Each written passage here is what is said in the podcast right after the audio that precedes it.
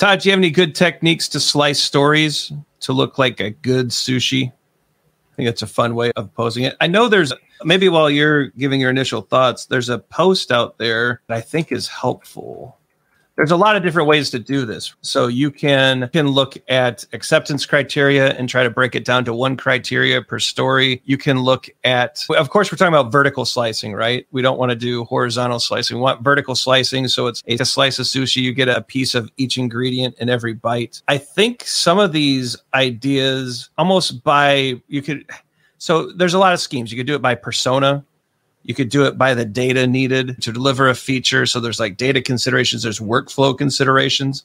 Like different pieces of a workflow could be a logical way to do it. I've also looked at features and I thought, wow, there's a lot of nice to haves, but at the core of the feature, we're trying to do this one thing. A great example of this is Disney Plus when they shipped their initial product without the ability to resume right? They decided that first initial slice of their streaming service, like if you start a movie and then you back out of it, you've got to start right back at the beginning.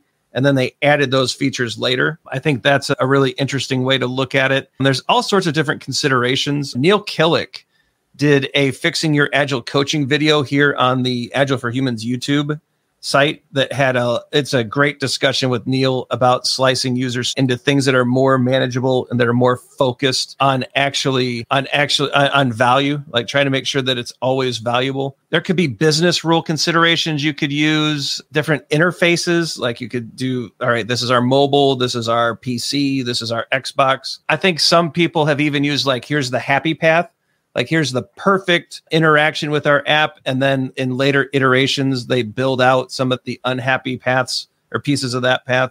So lots of different considerations. I would start with neil's work and we've got a great video with him on the youtube site. Todd anything you would throw in there? No i think that's good. I think that neil's work's really good to start there.